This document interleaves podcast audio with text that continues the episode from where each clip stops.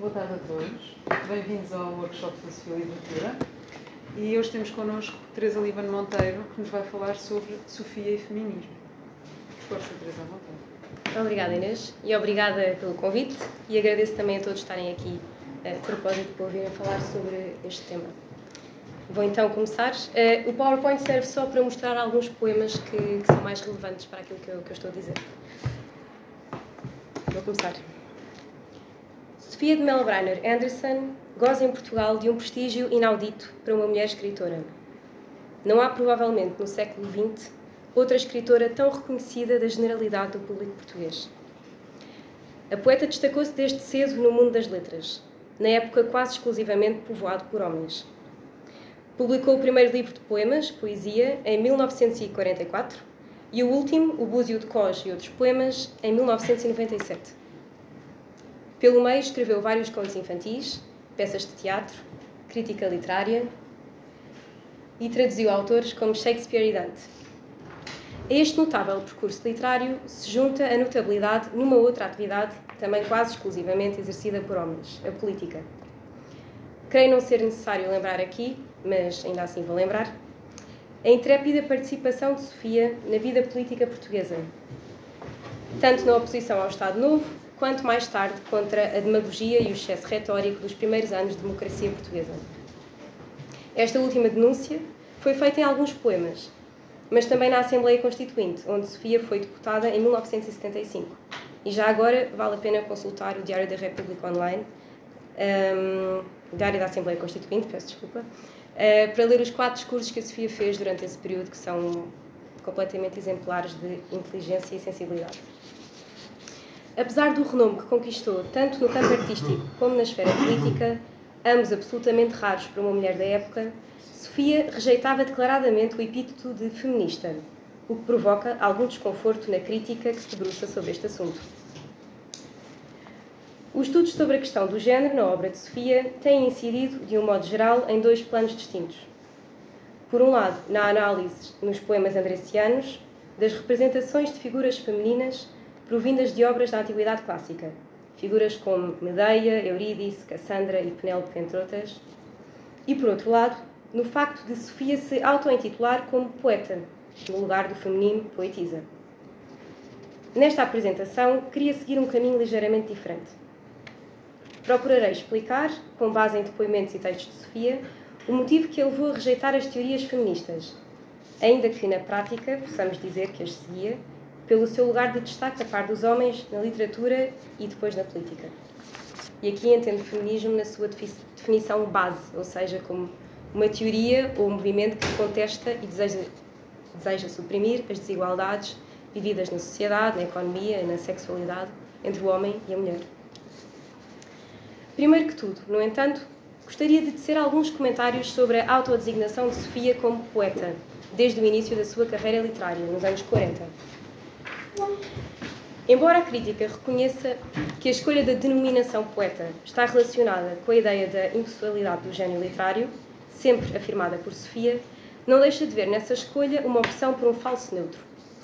Esse falso neutro, comenta Cláudia Alonso, permitiria à escritora ascender por uma estratégia de legitimação cultural a um lugar de exceção, isto é, ao lugar de autora credibilizada no mundo de homens. Outra crítica, Ana Klobuka, repara que esta assunção de Sofia como poeta determinou, muitos anos depois, o desconforto da crítica feminista em incluí-la em coletâneas de textos de autoria feminina. Também Natália Correia parece ter tido Sofia de Melbrenner Anderson em mente quando, num prefácio a uma obra de Flor Bela Espanca, laureou esta última com o título de poetisa, clamando a homenagem que distingue o gênio poético feminino, com o prémio de lhe masculinizar o estro, ultraja uma poesia que quer feminizar o mundo.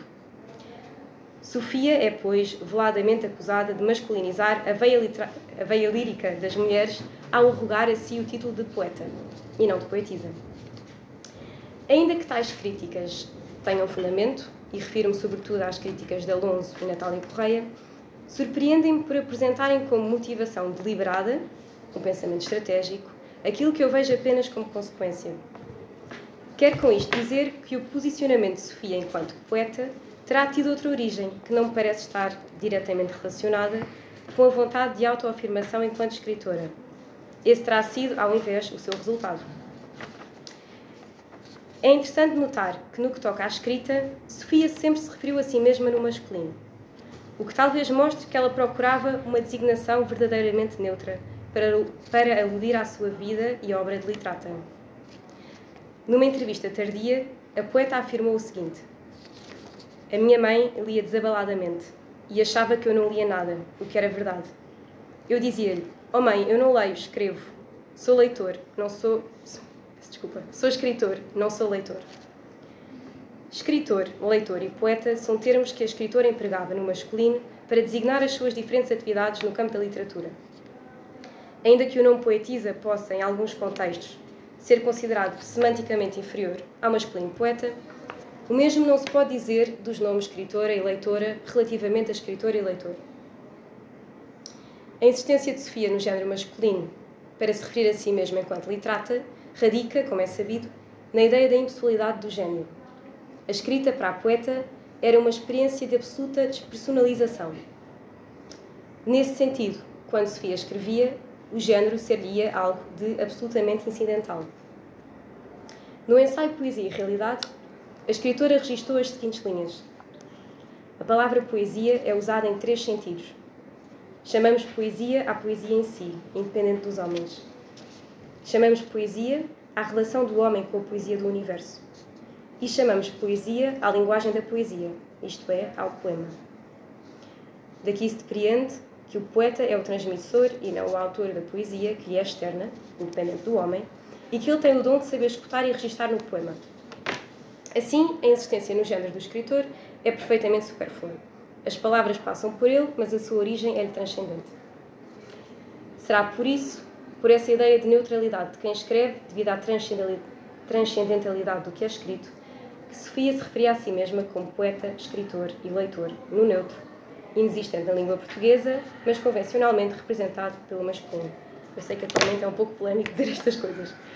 Um, o resultado desta autorreferência no masculino foi, como anotou Sebastião da Gama, o registro de poeta feminino no lugar de poetisa feminino e, consequentemente, a afirmação do lugar das mulheres, a par dos homens, na poesia, numa época em que tal paridade era pouco respeitada. Não obstante, tal consequência, de que Sofia certamente beneficiou, terá sido provavelmente não intencional. A aspiração da poeta era, acima de tudo, ouvir da musa o canto venerável e antigo, o canto para todos, por todos entendido. A equidade viria por acréscimo. E agora posso passar ao ponto central da minha apresentação.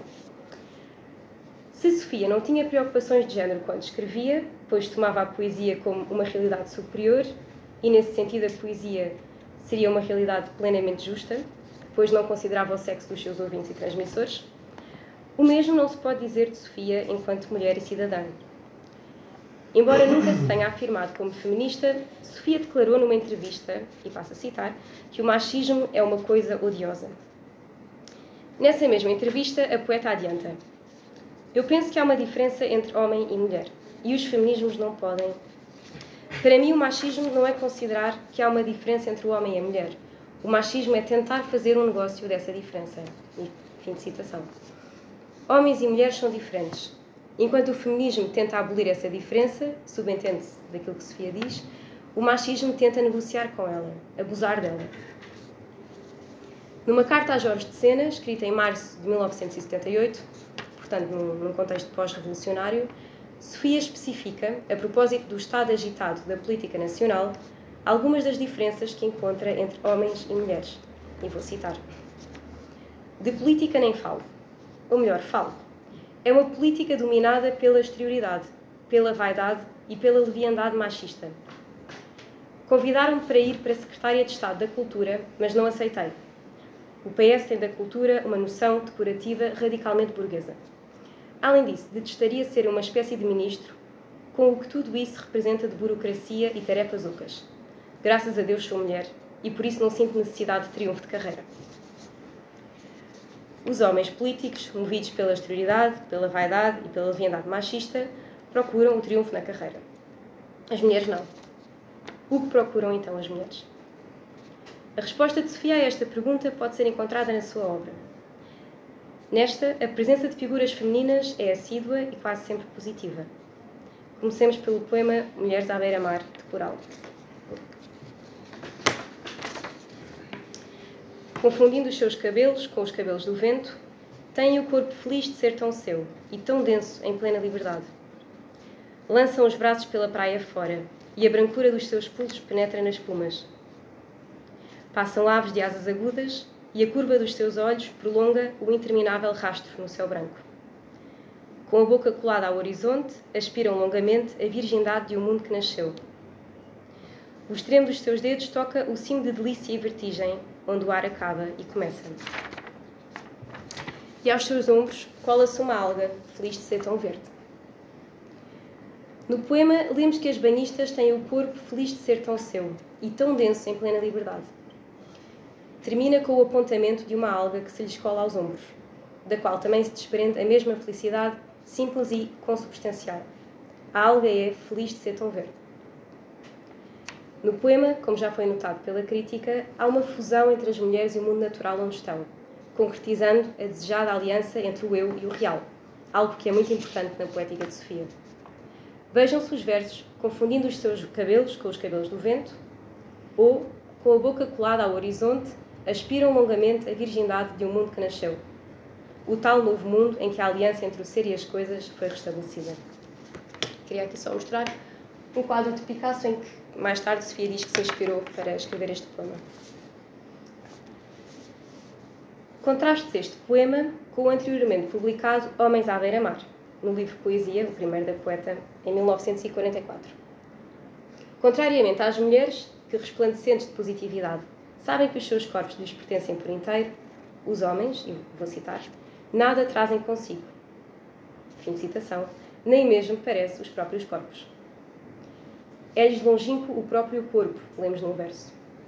Toda a composição é sombria e termina com os versos desoladores, e o seu corpo é só um nó de frio em busca de mais mar e mais vazio.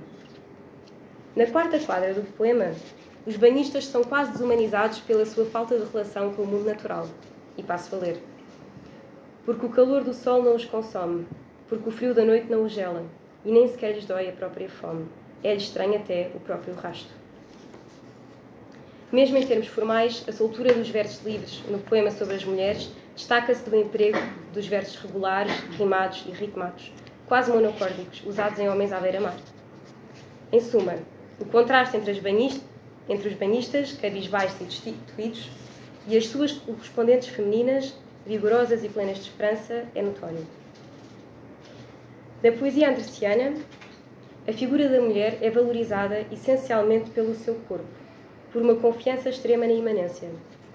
Gostava agora de mostrar dois outros poemas em que se vê bem esta relação entre a mulher e o mundo natural, a rapariga e a praia e Soror Mariana, Beja.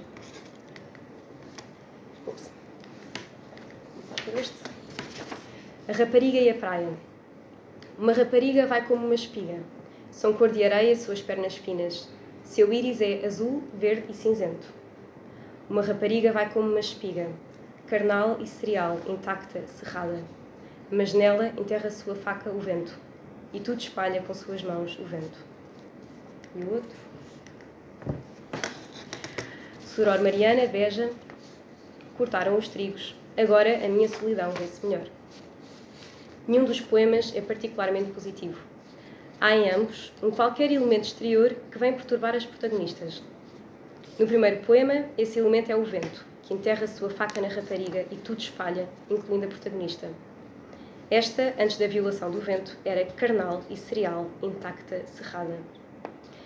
A mesma caracterização física cerealífera marca o poema sobre a freira portuguesa Soror Mariana, cuja solidão se torna mais visível após o corte dos trigos. Há uma nudez interior, camuflada pela seara, foi brutalmente desbastada, deixando a solidão à vista de todos. Nos dois poemas, a mulher sofre uma violência externa que destrói a sua figuração natural. Tanto a rapariga da praia como a soror Mariana foram privadas do seu esplendor natural por uma intervenção alheia, um elemento cortante. Não posso deixar de lembrar aqui a canção de Matar, incluída no livro O Cristo Cigano, de 61, no qual é protagonista o objeto e a palavra faca. Nessa mesma canção de Matar, leem-se os seguintes versos: Tudo o que em mim vive traz dentro uma faca, e adiante, no gume de uma faca, o meu viver se corta. Porém, o poema termina com uma inesperada inversão. A faca, alheia ao, elemento alheio ao controle da poeta, passa a ser controlado por ela. Os versos finais são: Com uma faca limpa me libertarei. A afirmação de vida da mulher é algo de inato, de imanente. Existe desde tempos ancestrais e contamina a própria arte inspirada no sexo feminino. No poema O Templo de Atena à Faia, o telurismo da mulher passa a caracterizar o templo grego. E gostava de ler um passo do poema, que também. O templo de Atena à Faia, em sua áspera doçura cereal, é claro e doirado e terrestre, como raparigas de trigo, que os deuses transformaram em colunas junto do mar nos píncaros de Egina. A mesma transferência, peço desculpa aí estão a correr, mas tem que ser. A mesma transferência do naturalismo feminino para a arte grega pode ser encontrada para Sofia na tocadora de flauta do trono de Ludovisi, um baixo relevo do século V a.C. No capítulo sobre o nu feminino, no ensaio O Nu na Antiguidade Clássica, assim se descreve a tocadora de flauta. O corpo da tocadora de flauta tem algo de cereal. Na saliência polida do ombro, no contorno do joelho, no cruzar da perna, na flexão do braço, no perfil das costas, todas as linhas se arredondam no ritmo terrestre que invoca frutos, searas, contorno de ondas. A descrição termina com o um apontamento pessoal da poeta sobre o trabalho do escultor. Este foi capaz de traduzir artisticamente o que vemos na realidade. Neste caso, a positividade terrena da mulher.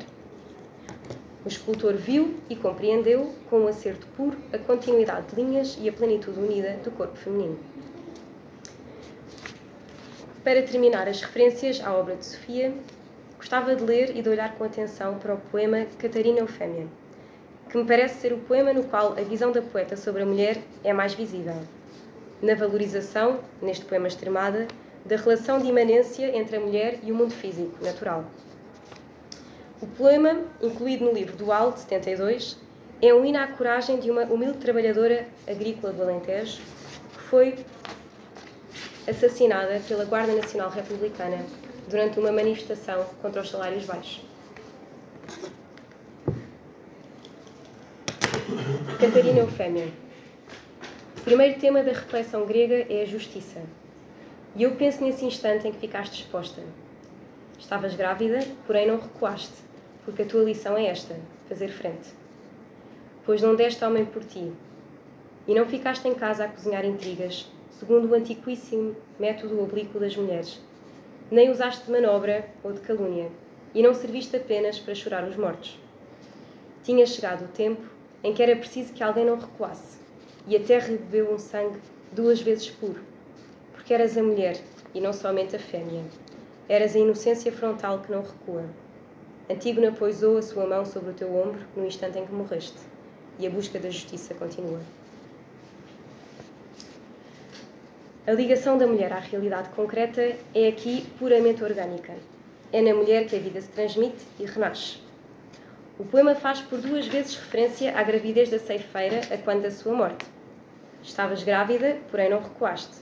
E adiante, e a terra bebeu um sangue duas vezes puro, porque eras mulher e não somente a fêmea. O sangue derramado por Catarina Eufémia era duas vezes puro, por vir de uma mulher e não somente fêmea, e do filho que nela crescia. A diferença entre ser mulher e ser somente fêmea parece residir justamente na experiência da maternidade será uma menção indireta a essa experiência, vivida exclusivamente por mulheres. Peço desculpa, será por uma menção indireta a essa experiência, vivida exclusivamente por mulheres, que Sofia, ironicamente, parece rejeitar o feminismo. Numa entrevista concedida em 82, a mesma que citei há pouco, Sofia alonga-se mais do que o usual, ainda que sempre de modo críptico, acerca da sua visão sobre o feminismo. Há uma natural afirmação de vida na mulher que não pode ser negada pela teoria. Sofia explica: Os feminismos são teorias. Estou a citar. Eu acho que a teoria, na nossa época, tem desempenhado um papel terrível na política, tem desempenhado um papel terrível na arte e também na vida. A vida tem sido muito sacrificada à teoria. Fim de citação. Convém notar que esta entrevista foi concedida no período pós-revolucionário, durante o qual Sofia se desiludiu profundamente com os excessos retóricos dos demagogos, que entorpeciam os ideais democráticos. A luta unida contra a ditadura tinha sido substituída por uma multiplicidade desenfreada de discursos e teorias. O feminismo era para a poeta apenas mais uma teoria que se opunha a uma, uma experiência real, tangente da vida. Adiante na mesma entrevista, Sofia expõe. Há uma certa recusa na minha poesia do homem moderno e de uma cultura que é uma cultura de separação. Talvez uma mulher não possa de nenhuma forma aceitar isso. Talvez porque a vida tem uma prioridade, uma evidência que não pode ser negada. Fernando Pessoa, o célebre poeta modernista português, é apontado como um exemplo do homem moderno, que pratica uma cultura de separação entre a vida e a escrita. Ele morreu para que a poesia vivesse, diz Sofia. As mulheres, pelo contrário, não podem aceitar essa cultura da separação, pois para elas a vida tem uma prioridade, uma evidência que não pode ser negada. Penso que há aqui uma referência velada à maternidade, algo por que apenas as mulheres passam.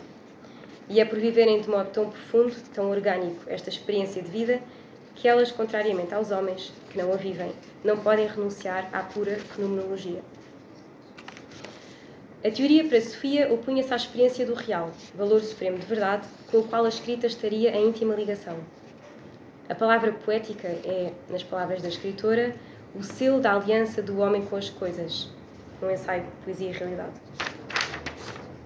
É neste sentido que o poema, sagrado no seu poder de criação, se opõe à palavra teórica, torcida e desdourada. E aqui lembramos o poema com fúria e raiva, no nome das coisas. E vou ler apenas um certo. Com fúria e raiva acuso o demagogo e o seu capitalismo das palavras. Pois é preciso saber que a palavra é sagrada, que de longe, muito longe, um povo a trouxe, e nela pôs sua alma confiada. De longe, muito longe, desde o início, o homem soube de si pela palavra, e nomeou a pedra, a flor, a água, e tudo emergiu porque ele disse. A palavra poética é verdadeira porque procura uma fusão com a vida. O teórico, pelo contrário, é aquele que escreve no inverso do real, isto é, é aquele cujos textos renunciam à verdade proposta pela vida. Isto seria para Sofia, poeta da imanência, profundamente desconcertante e mesmo imoral, pela recusa da verdade presente no real. Destas construções teóricas falsas participaria o feminismo. Há sempre coisas nos, nos movimentos feministas que eu acho falsas, comenta a poeta. No fundo, recusar a teoria, nela incluída o feminismo, seria para Sofia uma escolha moral para a liberdade. É evidente que tal recusa do feminismo, com base na premissa de que seria uma teoria, logo uma separação da vida, e Sofia, sendo mulher e mãe, não poderia aceitar tal separação, era bastante controversa. Vale a pena, antes de concluir a apresentação, fazer uma brevíssima contextualização histórica do feminismo em Portugal no pós-25 de Abril, conjuntura na qual a poeta deu a referida entrevista. Ainda em 72, a publicação da obra Novas Cartas Portuguesas, na qual as famosas Três Marias escreveram audazmente sobre o lugar da mulher na sociedade, na sexualidade e na literatura desse período, lançou uma pedrada no charco moralista do Estado Novo. Tal obra, que fez furor nos círculos políticos e intelectuais do país, acordou igualmente os movimentos feministas estrangeiros, os quais se solidarizaram com as três escritoras, vítimas de um moroso e penoso processo judicial por atentado ao pudor. Esse processo só terminaria com a Revolução de Abril. Sofia conhecia certamente tal obra. Mais tarde tornou-se mesmo amiga de Maria Velho da Costa, uma das autoras. E através desta obra, ou de outro modo, terá tomado conhecimento das correntes feministas de então. Foi, aliás, a partir do julgamento desencadeado pelo lançamento das novas cartas portuguesas, rapidamente censuradas, que muitos grupos e movimentos feministas surgiram em Portugal. Num contexto mais alargado, à escala do mundo ocidental, já havia despontado, muito pela via dos movimentos estudantis do maio de 68, o chamado feminismo radical. Este feminismo diferenciava-se do chamado feminismo de primeira vaga, que lutara sobre, sobretudo pelo direito das mulheres ao voto, no fim do século XIX e início do século XX. O feminismo radical punha, em lugar dos direitos, o corpo da mulher no centro da discussão. Lutava pela libertação sexual feminina e pela legalização do aborto. Em Portugal, tal movimento exprimia-se em grupos como o Movimento de Libertação das Mulheres, nascido do processo judicial contra as novas cartas portuguesas. Ainda assim, o feminismo no nosso país, mesmo após a Revolução da Liberdade, não tinha grande prestígio. Como explica Manuela Tavares na sua tese sobre feminismos em Portugal, os movimentos feministas eram vistos pela esquerda revolucionária como ímpetos de burguesas. Parece-me, porém, que a reserva de Sofia quanto ao feminismo se inscreve numa outra linha. Nessa mesma tese de Manuela Tavares, lemos, a dado momento, o seguinte. Segundo Claire Duchamp, que era professora universitária, em França, o termo feminismo não parecia apropriado para muitas mulheres que continuaram a lutar pelos direitos das mulheres após a Segunda Guerra Mundial. O feminismo surgia como oposto a feminino, expressando uma ideia de as mulheres quererem ser iguais aos homens. Sofia parece ter também esse entendimento do feminismo, uma teoria que pretendia suprimir o feminino, ou seja, aquilo que distingue, fisicamente e não só, a mulher do homem. Fisicamente e na experiência da vida, é mais do que fisicamente. Em suma, pretendi aqui brevemente explicar por que motivos Sofia repudiava o feminismo. Por um lado, acreditando na impossibilidade do gênio, do gênio literário, a autora não sentia necessidade de se afirmar como escritora mulher, apenas como poeta, designação universal por ela atribuída a todos os que escreviam poesia, homens ou mulheres. Por outro lado, Sofia encarava o feminismo como uma teoria, à qual se oporia o vivido, o tangente, o real. Nesse sentido, os movimentos feministas seriam, à semelhança de outros movimentos políticos, desvios da vida. Espantosamente, era por ser mãe, mulher e, sobretudo, mãe, mulher e não somente fêmea, que Sofia não podia aceitar isto. Para ela, a palavra escrita é uma experiência de união com o real e não de separação dele. Fiel a esta filosofia, Sofia atuou sempre em contracorrente. Durante o salazarismo, foi anti-salazarista, na democracia pós-revolucionária, período de grande exaltação ideológica e de liberalização dos costumes, foi antifeminista. E penso que vou ficar por aqui, já não temos tempo. Obrigada, Teresa. E abrimos o, olha, abrimos o período de discussão e perguntas à Teresa.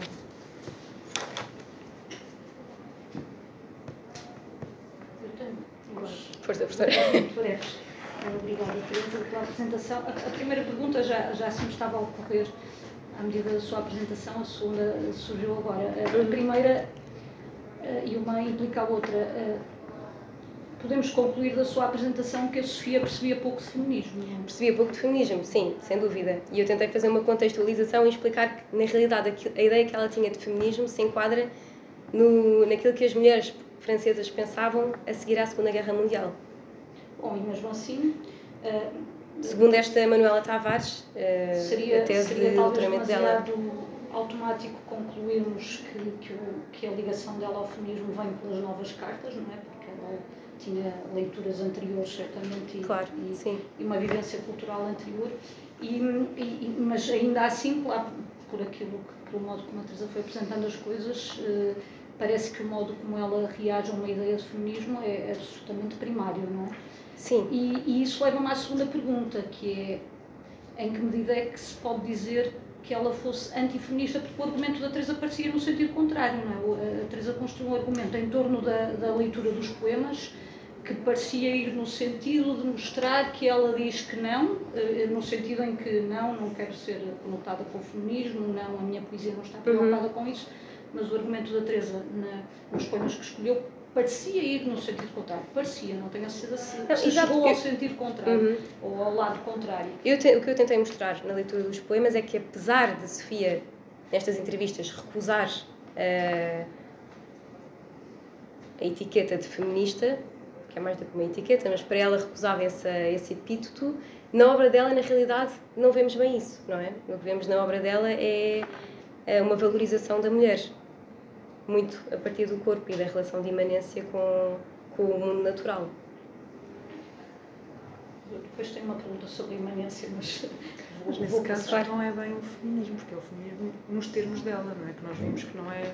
Pois, que não é exatamente. Feminismo é, pronto, como muitos dizemos, é uma palavra um bocadinho complicada. Eu tentei ir fazendo algumas. Hum, dar alguns significados à medida que ia fazendo a apresentação. Para a Sofia, de facto, o feminismo era Pronto, é o que a professora diz, de facto, havia uma, uma, um entendimento muito uh, intuitivo e básico do que era o feminismo, em termos uh, teóricos. No entanto, na poesia, de facto, o que vemos é que, e, e, mesmo na vida prática, que foi o que eu também tentei mostrar, ou seja, no facto de ser uh, uma autora no mundo de homens, no facto de ter participado na Assembleia Constituinte, e era só uma das 27 mulheres em 75, mostra que tinha uma postura bastante uh, emancipatória de, enquanto mulher. Isto contrariando a ideia que ela tinha do feminismo, que de facto era uma ideia limitada. Mesmo na, campanha da Catarina Ferro. Sim. A relação, a relação com, com, com, o feminismo, com o feminismo é, é justamente uh, o feminismo de segunda vaga de que ela parece rejeitar. É, é, é, a ideia do corpo. Uh, sim, uh, tens razão. Se bem que uh, é verdade.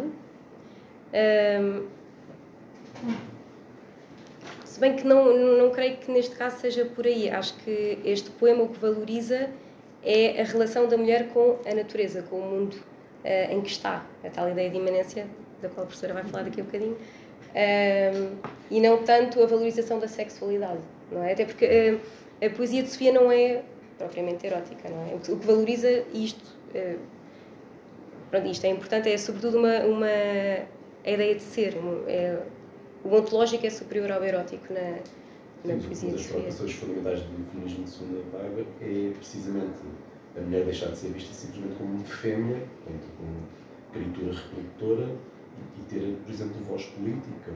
Sim, se bem que aqui no poema o que vemos é que a mulher é valorizada pela maternidade. Não é? Isto é que a destaca do homem. Não é bem porque uh, não recuou apesar de estar grávida. A Catarina Fêmea caracteriza-se justamente por uh, não, não ter uh, ficado refém da, do seu papel de fêmea. Parece ser essa a defesa. Mas depois lemos, e o teu sangue peço desculpa, não vou parafrasear. E a terra bebeu um sangue duas vezes puro porque eras a mulher e não somente a fêmea. Sendo que o apelido dela é eu fêmea, que é, que é uma coisa com que a Sofia joga com certeza. Não? É? Certeza. Obrigada, professora. Força. Então, ehm, eu, eu estou um bocadinho intrigado com, com esta leitura do poema e estava a pensar. Eu, eu, eu não, não é essa a impressão com que eu fico Uhum. É, é, natural, evidentemente há uma. A ideia da maternidade está lá e há uma, uma alusão a isso. Mas isto é um. É, é, eu acho que o que se está a dizer é um bocadinho diferente. Há aqui uma ideia de, de gender bending, é? porque aquele, na, segunda, na segunda estrofe está, aquilo a que se está a apelar não ficaste em casa a cozinhar intrigas segundo o antiquíssimo método oblíquo das mulheres, está-se a apelar a uma certa definição tradicional do, do feminino. Sim. Que, e a ideia é que o homem age, portanto o homem faz frente. Exato, e a mulher fica mulher, em casa. Uh, a ação da mulher, entre aspas, é por intrigas, é, é oblíqua, é subreptícia, é insidiosa. A mulher uhum. trabalha pela insídia, tem poder. Ainda hoje ouvimos este, este discurso, ainda, ainda não foi cancelado completamente. Uh, uh, as mulheres atuam pela insídia, os homens atuam pela força. Uhum. E, e, eu acho que há aqui, acho que em parte também é isso que se está a fazer. E se, e se, me, se eu posso falar Por mim, mais um bocadinho. Era, é, é, portanto, isto era uma, uma, uma interrogação. E depois, relativamente ao outro poema, eu tinha um problema parecido. Posso pôr para trás? Não, não, não é preciso. É... Mas não custa, não é? Ah, ótimo. Assim, é este? Não. Qual é que é? Tecnologia, é, sim. A tecnologia é realmente a rapariga praia, uh, eu, eu não vejo da mesma maneira. A certa altura no contexto, embora eu reconheça que se pode, pode isso, mas eu não vejo o poema da mesma maneira. O poema da da praia, sobretudo, a certa altura, parece-me muito forte dizer-se que o vento aqui faz uma violação.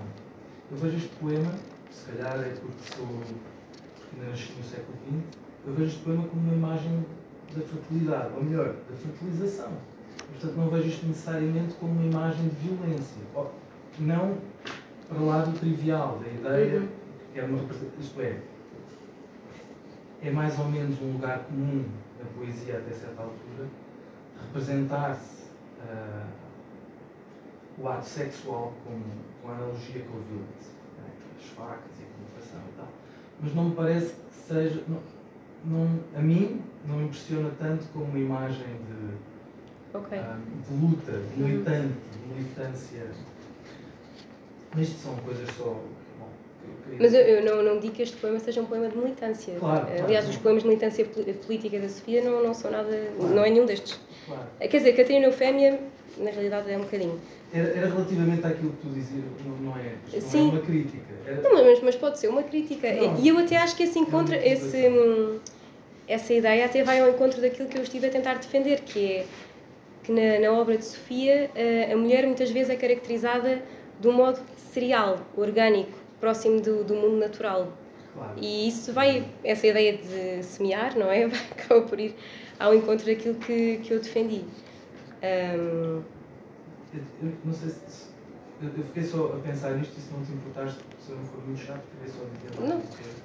É por causa desta questão do feminino, realmente. Fico, um, eu parece-me o teu argumento que tentavas, de certo modo, te apropriavas da palavra feminino para ou apropriavas para uma coisa que não é o. atiravas das feministas e a apropriavas para outra coisa, que era uma, uma espécie de feminismo abstratamente considerado, inicialmente dizia. Era uma, e é luta emancipatória, se quiser. Portanto, estamos a reclamar a, a solidariedade da, da Sofia Melbrenner Anderson com uma luta emancipatória das mulheres, que me parece perfeitamente correto. Mas essa, essa solidariedade é tácita. Claro. Não é. Porque, em termos eh, objetivos, de facto, a Sofia criticava o feminismo e, e, tinha um entendimento realmente primário, não é? Ah, ok. Porque o feminismo, eu, eu, também não acho que o feminismo, o discurso que tem a etiqueta feminismo, se quisermos, tem um monopólio sobre o, a, a, luta, acho que a luta de emancipação da mulher pode ser mais vasta, pode ultrapassar as fronteiras de uma, de uma disciplina, como às vezes o feminismo quis ser. Assim. Bom, mas eu acho que só, queria só, porque às vezes penso nisto e queria tirar para o ar aqui. Sim, sim. É que a ideia do feminismo, parece-me que o que estamos aqui a falar, são, estamos a tentar negociar uns escolhos que são mais ou menos coisas em que toda a gente tem que pensar quando pensa em feminismo. E eu acho, eu percebo, eu estou a tentar pôr desta maneira porque é assim que eu penso. Né? Temos a, a luta pela emancipação da mulher e temos o feminismo, são coisas diferentes.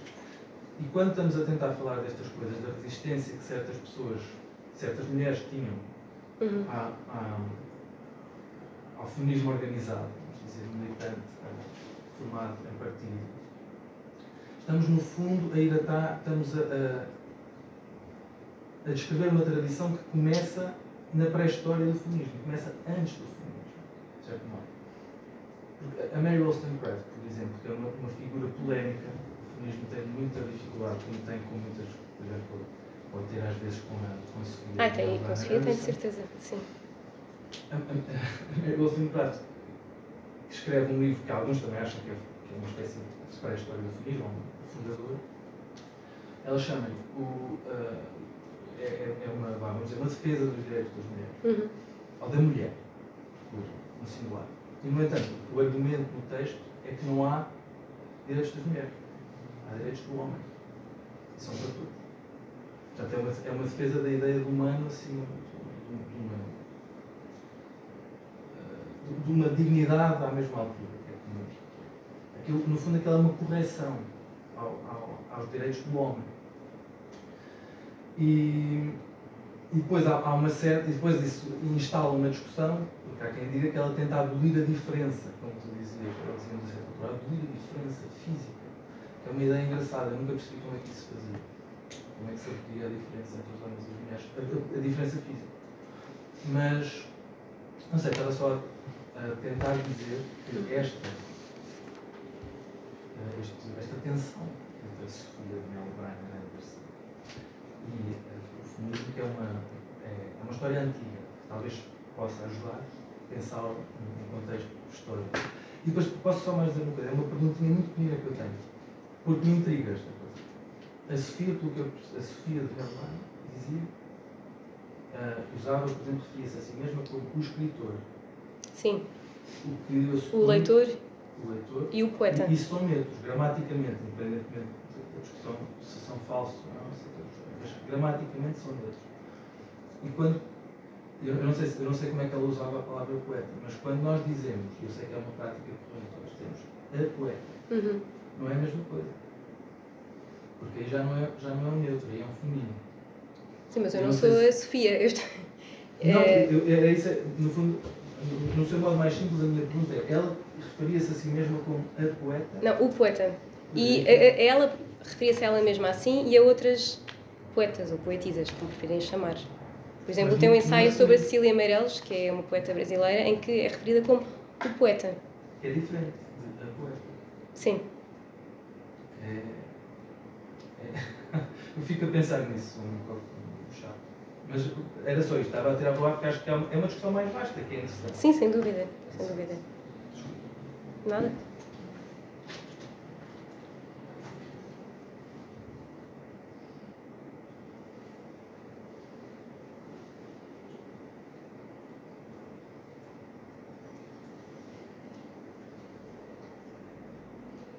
Serial é um substantivo. Ela usa como um adjetivo. Cereal intacta cerrada. O quê? Sim, ela usa como adjetivo, é verdade. Tem alguma teoria sobre isso? É tão esquisito. Usa como substantivo e usa como adjetivo, usa os dois. Na tocadora de flauta, hum, no trono de Ludovici, eh, esse baixo relevo, essa representação da tocadora de flauta, é descrita como. hum, Também com um adjetivo, só. não, não, que tem algo de cereal. Pronto, qualquer coisa assim. adjetivo. Eh, Adjetivo. não tenho teoria nenhuma sobre isso, por.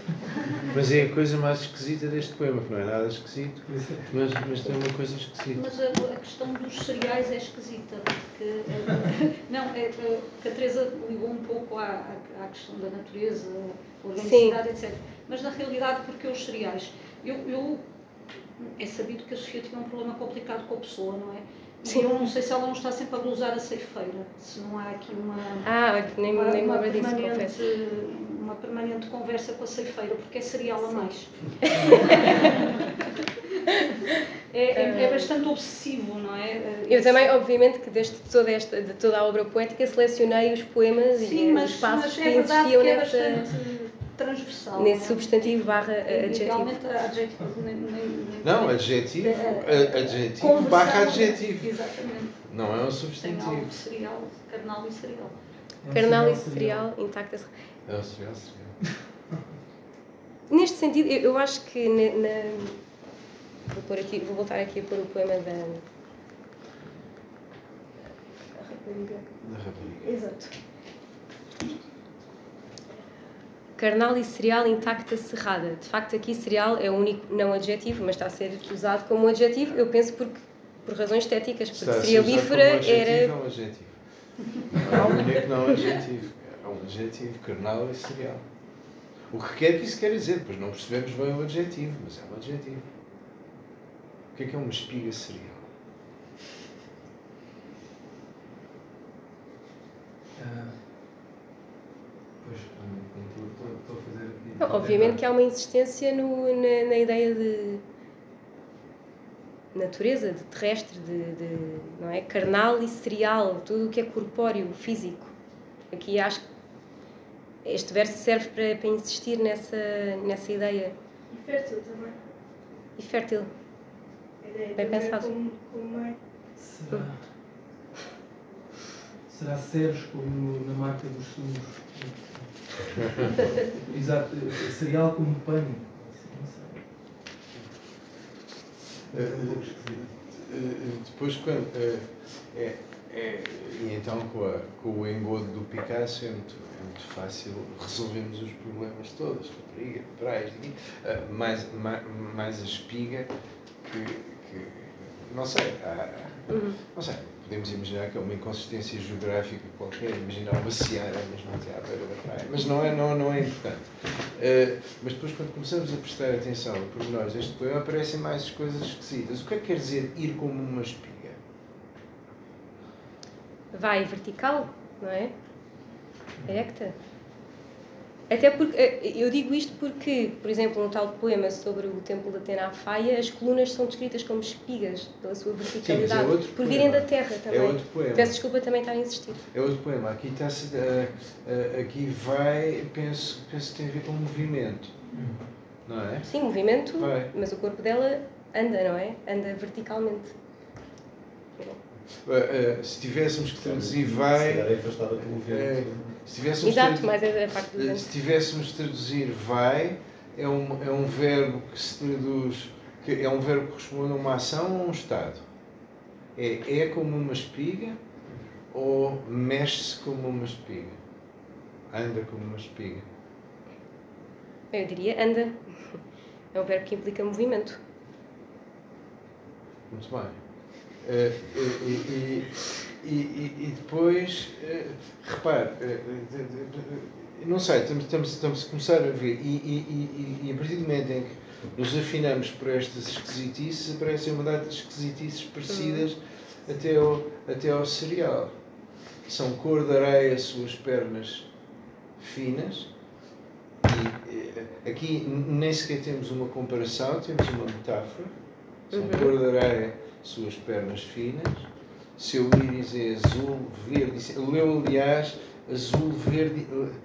Leu, aliás, azul, verde e cinzento. Eu não sei se é azul, verde e cinzento, se é azul, verde e cinzento, porque não há pontuação nenhuma. Não há pontuação nenhuma no poema, portanto só temos a, a fronteira do verso. Temos várias coisas confundidas. Temos, temos, temos duas coisas que não estamos habituados a ver, habituados a ver juntas e depois temos uma série de coisas confundidas. E depois a espécie de refrão que reaparece na, no princípio da segunda estrofe e é aí que aparece Exato. o serial problemático. Mas o serial problemático, mas agora, agora vou dizer o que é que me parece, o que é que me parece ser o ponto, Uhum. Se posso. É Claro. que a, a- a confusão entre rapariga e espiga, a confusão entre eh, areia e pernas, a confusão entre cores no que diz respeito aos olhos é como a confusão entre substantivo e adjetivo.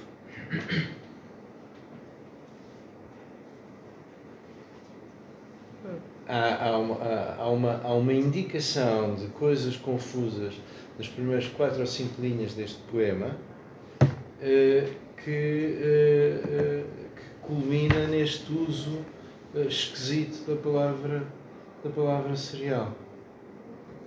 Agora, eu não sei o que é que se faz com isto, mas isso é outro problema. Pode ser, pode ser parecido com a confusão entre o, poeta e a poeta. Pode? Exatamente. Exatamente. Eu estava Exatamente. só a pensar, bom, o professor é realmente é, é, é isso. Ir como uma espiga é esquisito. Não sei, eu, eu, eu não conheço, mas imagino que possa ser possível como, como símbolo religioso, aquela coisa da planta que se move. Mas, mas há a expressão idiomática portuguesa ir como uma flecha. Pois é. Mas isto não é ir como uma flecha, é ir como uma espiga. Há, há aqui qualquer coisa, há um entorce. Há um entorce. Esse é o, único, o primeiro da planta que anda, é a única coisa a que eu consigo ver alguma viabilidade, assim, como simbolismo religioso, se tivermos muito boa vontade. Mas acho que sim, acho que também. Acho, acho que também é esquisito.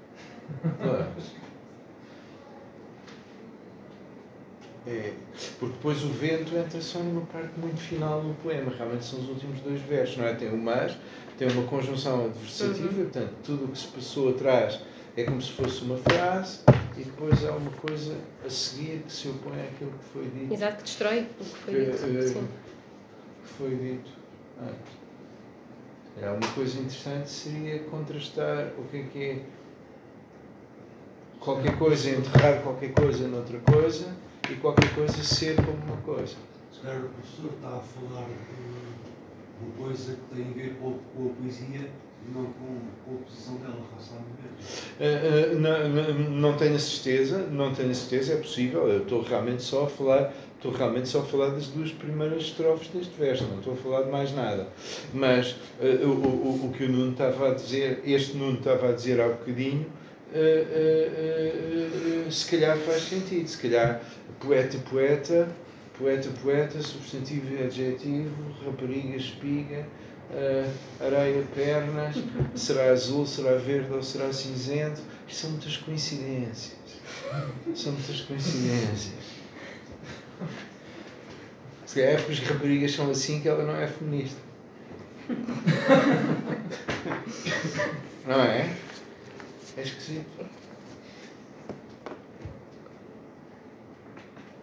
Isto é completamente deliberado. Estou convencido que isto é completamente deliberado. Isto não são erros poéticos, não são coisas feitas por acaso, são coisas feitas de propósito. Há mais uma, uma, coisa estranha que é o, eh, o íris é masculino. O íris é masculino. Por acaso, íris, íris. É, íris tem aquelas palavras que. Mas é A íris, a íris, o íris. É íris. Boa pergunta. Eu acho que pode ser. eh, Mas, mas se pode ser as duas coisas, o problema é o seu.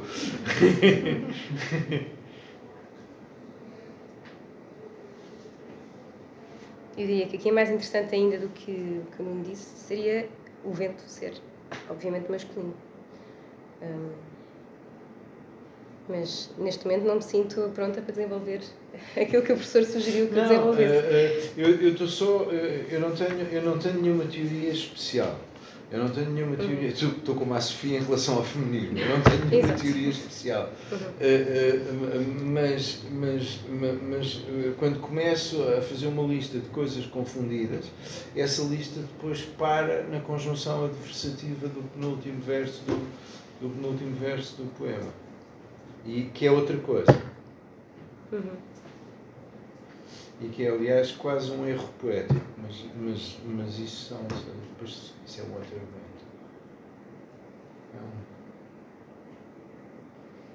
E, estas, e estas confusões são curiosas. E, e eu lembro-me disso porque, no fundo, começou a, sua, eh, começou a sua apresentação por dizer ela usava certas palavras de uma maneira esquisita.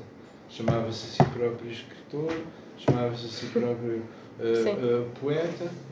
eh, que é uma, é uma daquelas palavras em latim, aquelas exceções que se aprende, que são das poucas palavras em latim acabadas em A, que, que, e portanto são da primeira declinação, mas que não são femininas, não é? Normalmente imaginamos primeira declinação rosa, rosa, mas, e poeta que também é da primeira declinação, eh, eh, quem Dizia-se normalmente nas aulas de latim que essas exceções eram, que eram termos que vinham do grego, e, portanto, eram, mas não pode ser verdade. Mas isto, de qualquer maneira, pode ir ao encontro que, da, tua, da visão que estavas a dar que ela dá da mulher. No sentido em que esta ideia de que as coisas são confusas, só, não são só uma coisa, são muita coisa ao mesmo tempo, vai um bocadinho ao encontro da tua ideia de que a, a- a mulher é, é um ser integrado, complexo, etc. Que estavas a tentar descrever na linha do corpo, etc. Enquanto Uhum. o homem era visto como desintegrado. Eh, sim, eu, eu não acho que haja. Eu não, não sinto. Daquilo que conheço da obra poética da Sofia e de outros textos, ehm, não vejo que o homem seja visto como o desintegrado e a mulher a integrada na natureza. Simplesmente a mulher, e foi isto que eu tentei exp- expor aqui hoje, eh, pelo lado da maternidade, tem uma ligação. É assim, tentada a dizer umbilical, mas tem uma ligação óbvia com o terreno, com o imanente. Mas desculpa, Inês, eu interrompi-te. Não, não. Vamos à espera de uma Estamos certa à espera de pergunta uma sobre imanência. Não, é muito elementar, porque a Teresa usou várias vezes a palavra imanência, imanente, etc. E Uhum. me parece que tem usado sempre para querer dizer a mesma coisa. Hum. Eh, usei muito essa palavra porque é uma palavra importante. Que é muito usada pela Sofia. Sofia, E é muito usada nela. Mas talvez por isso Sim. tenha perdido algum sentido. Eh, sim, se bem que a Sofia tinha um entendimento interessante da palavra imanente ou imanência, hum, porque para ela o imanente não era só o terreno. Eh, aquela visão de, de- da poesia como sendo algo consubstancial à terra e à- às coisas, não é? Qua- Quase como se fosse algo mágico. Hum, é, é, enche esse imanente e há, há uma relação de transcendência no imanente, é, é mais complexo. Esse, esse ponto eu acho que é exatamente certo. Mas há um certo tipo de crítica da Sofia, que vê na Sofia uma espécie de Florabella Espanca vestida de Alberto Caeiro, que, que, que, eh, eh, eh, em que imanente é mesmo, em que imanente é mesmo imanente. Imanente é mesmo imanente. Mas esse aspecto é o que fica de fora. E portanto, se calhar não há imanente coisa nenhuma. Ela está sempre a falar de outras coisas. Sim, mas eu aqui também citei um ensaio que gosto muito da Sofia, que, é, eh, que se chama Poesia e Realidade, em que ela explica exatamente o que é essa ideia de imanência, embora nunca use a palavra, mas esta ideia de ligação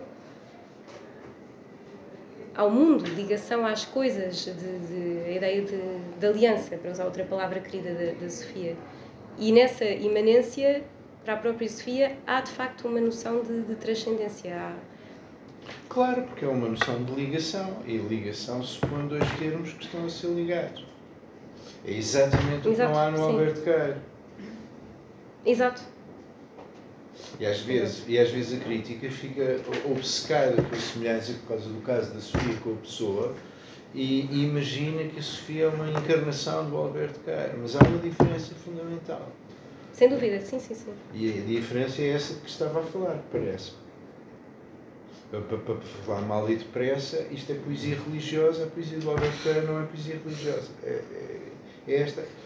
Porque existem dois termos. Uhum. Estamos, estamos a ligar dois termos. No caso do Alberto Cairo, é, é muitas vezes sobre a impossibilidade de, de um termo seguir outro termo. Quer porque os raciocínios são errados, quer porque não há nada a dizer, quer porque não conseguimos fazer essa ligação. Uhum. E aqui é exatamente o contrário. É sempre outra coisa. É verdade, sim. Portanto, a palavra imanência é uma palavra muito enganadora. É verdade, é enganadora, mas por isso é que é importante conhecer o que é que para Sofia ela pode significar. Mas note que ela podia estar também enganada sobre si própria. Eu, eu, eu, não, eu não estou. Eh, nós não vamos poder resolver este conflito recorrendo às afirmações da Sofia sobre a Sofia.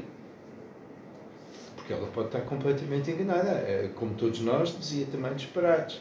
E, e, e não dizia coisas absolutamente exatas sobre aquilo que estava a fazer e variou, aliás, nas coisas sim, que disse sobre aquilo que estava a fazer. Portanto, é possível que estivesse enganada. Portanto, isso não é a maneira de resolver o problema. Não podemos ir à Sofia e perguntar como um oráculo, para usar uma situação que lhe era a ela agradável, que esta uhum. outra situação religiosa, uh, diz-nos lá o que é que o que é que realmente isto quer dizer. Isso não... depois eu sei que um poeta não explica, um artista não explica a sua obra. Não, Há mas, sempre lacunas. Mas, sim, e, um... e, no caso dela, ela parece singularmente incapaz de explicar bem aquilo que está a fazer. Sim, se bem que no caso da, da, ligação entre imanência e transcendência, acho que ela tem. Uh, não sei se são textos, são entrevistas em que essa, liga, essa relação que me parece, e pelo visto sou professor também, importante para perceber a é obra muito dela. Importante, é decisiva, caracteriza a poesia dela. Mas nesses textos, essa relação torna-se bastante uh, explícita, não é? Uh, a ideia, a fusão de imanência com transcendência, a ideia de religioso, lá está, ligar. Pois, não, não é? há, nem, nem, vale a pena usar a palavra imanência. A, a ideia de que a Pois, mas eu aqui, como queria insistir várias... no terrestre. Pois. um, mas é que se calhar a diferença não é assim tão grande para ela. Entre, desculpe, professor? Entre, entre o que é terrestre e o que é supraceleste. Não, exato. É substantivo, adjetivo. Terrestre, supraceleste, está ver onde hum. Não, interessa de facto e, e... Eu estou no fundo a concordar consigo. Eu sei, eu sei. Por isso eu, também não sei muito mais o que acrescentar. Quando eu insisti na imanência, foi também nessa ideia de, de ligação. E ligação, neste caso, da mulher ou da, das figuras femininas que Sofia vai retratando em vários poemas com o mundo em questão, o mundo natural. Um, e lá está a ligação que, de facto, é mais do que terrestre. Aliás, francamente, no poema da Catarina Eufémia, que aquilo é dois poemas encaixados num único poema, porque ela está a querer fazer duas coisas diferentes, a razão porque aquele poema, eu acho, são dois poemas encaixados, tem precisamente a ver com esse problema. Não por acaso, aliás, surpreendentemente, começa por falar da ideia grega de justiça. Aí está a falar de se há lugar supraceleste é a ideia grega de justiça. Está a pensar em Platão, está a pensar nos primeiros diálogos de Platão sobre justiça, o primeiro tema da reflexão uh, uh, grega, e depois passamos da justiça para o baleizão, e, e, e há um. Uh, e, e, depois de acordo com os gostos. E depois, é, e depois há um problema que é um problema de leitura da poesia da Sofia. Uh, uh, o, o, os admiradores da Sofia, por variedíssimas razões que podíamos explicar, mas e que se calhar não são muito interessantes, são facilmente compreensíveis, uh, vêm do lado de Baleizão. E mesmo a, a famosa Grécia da Sofia ssão arredores de um Alentejo. Sim, mas não sim. é, a ideia, não é a ideia grega de justiça. Aí estamos a falar de outra coisa. Ela está a fazer. Porque uh, a tua lição é esta, fazer frente, é o, é o lado baleizão. Mas o primeiro tema da reflexão grega é a justiça, não é, não é nada ao lado de baleizão. Portanto, há uma, há uma ligação entre o que se passa cá em baixo e o que se passa lá em cima. Isso é muito característico. A ligação, aliás, é, é acentuada no, no universo quando Antígona pousa a mão sobre o ombro. Exatamente. Sim. No instante em que morreste, exatamente. Exato, torna-se quase física, física mesmo, não é? Aproxima-nos. Uhum. Acho que uma ameaça, se calhar, da Antígona, depois ele se mostra o teu ombro, no instante em que morreste. Acho que falta um bocadinho de Sofia de Melbourne naquilo que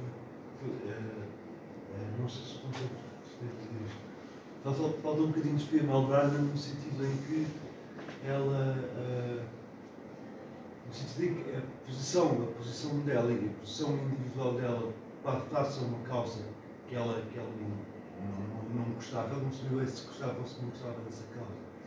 Talvez, talvez ela, talvez haja uma diferença entre a pessoa que escreve um poema e a pessoa que é, que é uma pessoa pública e acho que isso não, não, está, não foi muito respeitado.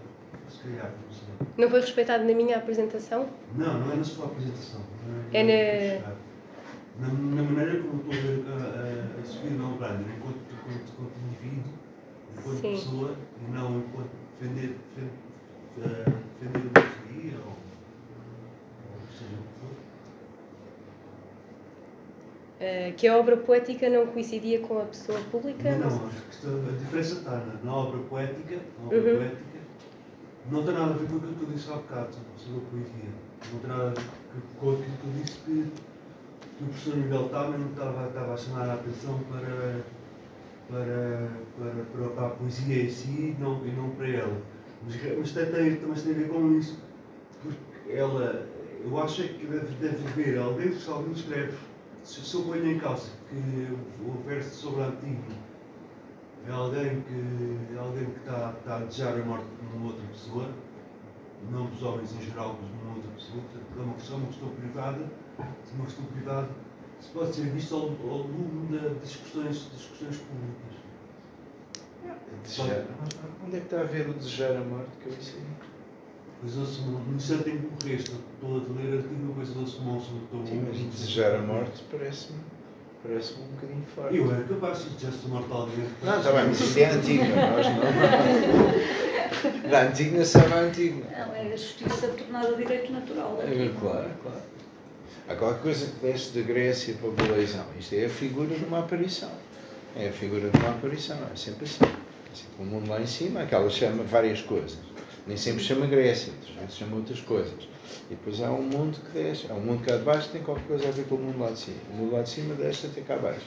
E o mundo cá de baixo, com sorte, sobe até lá acima. Quando o mundo Como lá de cima aqui? desce até cá abaixo, temos poesia política. Quando o mundo cá de baixo sobe até lá acima, temos poesia religiosa. Mas é sempre este elevador. E é muito característico esta, esta, é, é, é, se pensar, deixa-me só dizer, deixa-me só, uhum. deixa só dizer uh, uh, mais, mais uma coisa, que, que, que, é sobre, sobre, sobre o verso, sobre o verso da, da Antígona. Uh, Logo ao início. este Antígona pousou a sua mão no teu ombro um instante em que morreste. Uhum. É, é uma. Havia um, havia um filósofo a falar da Ana Arendt, falava de, de kitsch filo-helénico Sempre que se lia Ana Arendt, tínhamos kits filo-helénico. Aparecia sempre qualquer coisa grega a salvar. A salvar. Isto é, isto é filo-helénico. É a Antígona a desaguar no baleizão. E quando uma pessoa pensa, pensa nisto desta maneira, percebe que há aqui qualquer coisa que não funciona, não funciona bem. É uma, é uma Grécia esquisita. Que é muito diferente do, da maneira como o poema começa, de uma maneira de, declarativa e, e, e, e, neutra e sem, e sem ações, não é? Se ouvir enquanto sujeito, uh, se não enquanto sujeita, também pode, também pode ter acontecido que ela, ou, acho eu que se podia, que ela podia ter escrito aquele verso, aqueles versos, uh, sobre se no teu ombro e não, não, estar, não, não estar a desejar a morte de alguém, mas estar realmente a, a amar alguém que morreu por ela. Alguém, não sei como é. Pois, mas isso é lá com ela. Isso, é lá com ela. Não, mas é verdade, a ideia de, de busca pela justiça continua. É um bocadinho essa ideia de dar o testemunho, passar o testemunho. Se concordo. Não percebi muito bem. O que eu disse? Sim. Que essa ideia que estava a dizer de armar alguém de cavaleiro dá um bocadinho essa. Hum, a ideia também de passar o testemunho. Também, também podia acontecer, mas não era isso que eu queria dizer. Eu acho que me esqueci daquilo que queria dizer. Ok. Mas não era, não era bem isso, mas é possível, sim. Eu estava, estava a pôr na, mão, na, na, na pele de um poeta e a saber, estava a tentar interpretar aquilo que estava a passar naqueles dois versos. Relacionando, vejo uma pessoa, vejo uma pessoa que faz isso e outra que relacionando com o Fernando Pessoal, poema da mensagem de Dom Fernando, em que Deus põe as, as mãos sobre os ombros de Dom Fernando e guiou também numa luta com o Gládio e tudo mais. Será que é possível que já aqui haver uma, uma relação ou não? E nesse sentido temos também esse, o tal elevador de que o professor falava, de Deus e Dom Fernando cá em baixo. Há o andar de cima e o andar de baixo. E há uma circulação entre o andar de cima e o andar de baixo. Se vai num sentido, chamamos de religião. Se vai noutro sentido, chamamos de política. Neste caso, não sei se seria política. Não sei. É, a no da Catarina Eufémia, Sim. mesmo no caso da mensagem, não estou assim tão certo. Mas no caso da Catarina Eufémia, é com certeza. Sim, sim. É. Alguém que ela gostava. Também pode, não pode ser não desejar a morte, mas ser alguém que ela gostava. Ah, pois, mas isto, mais uma vez, não sabemos bem. Sim, mas estou, estou, estou, estou a tentar fazer um exercício de imaginação de pôr no lugar de o poema. Mas obrigada, mas É logicamente possível.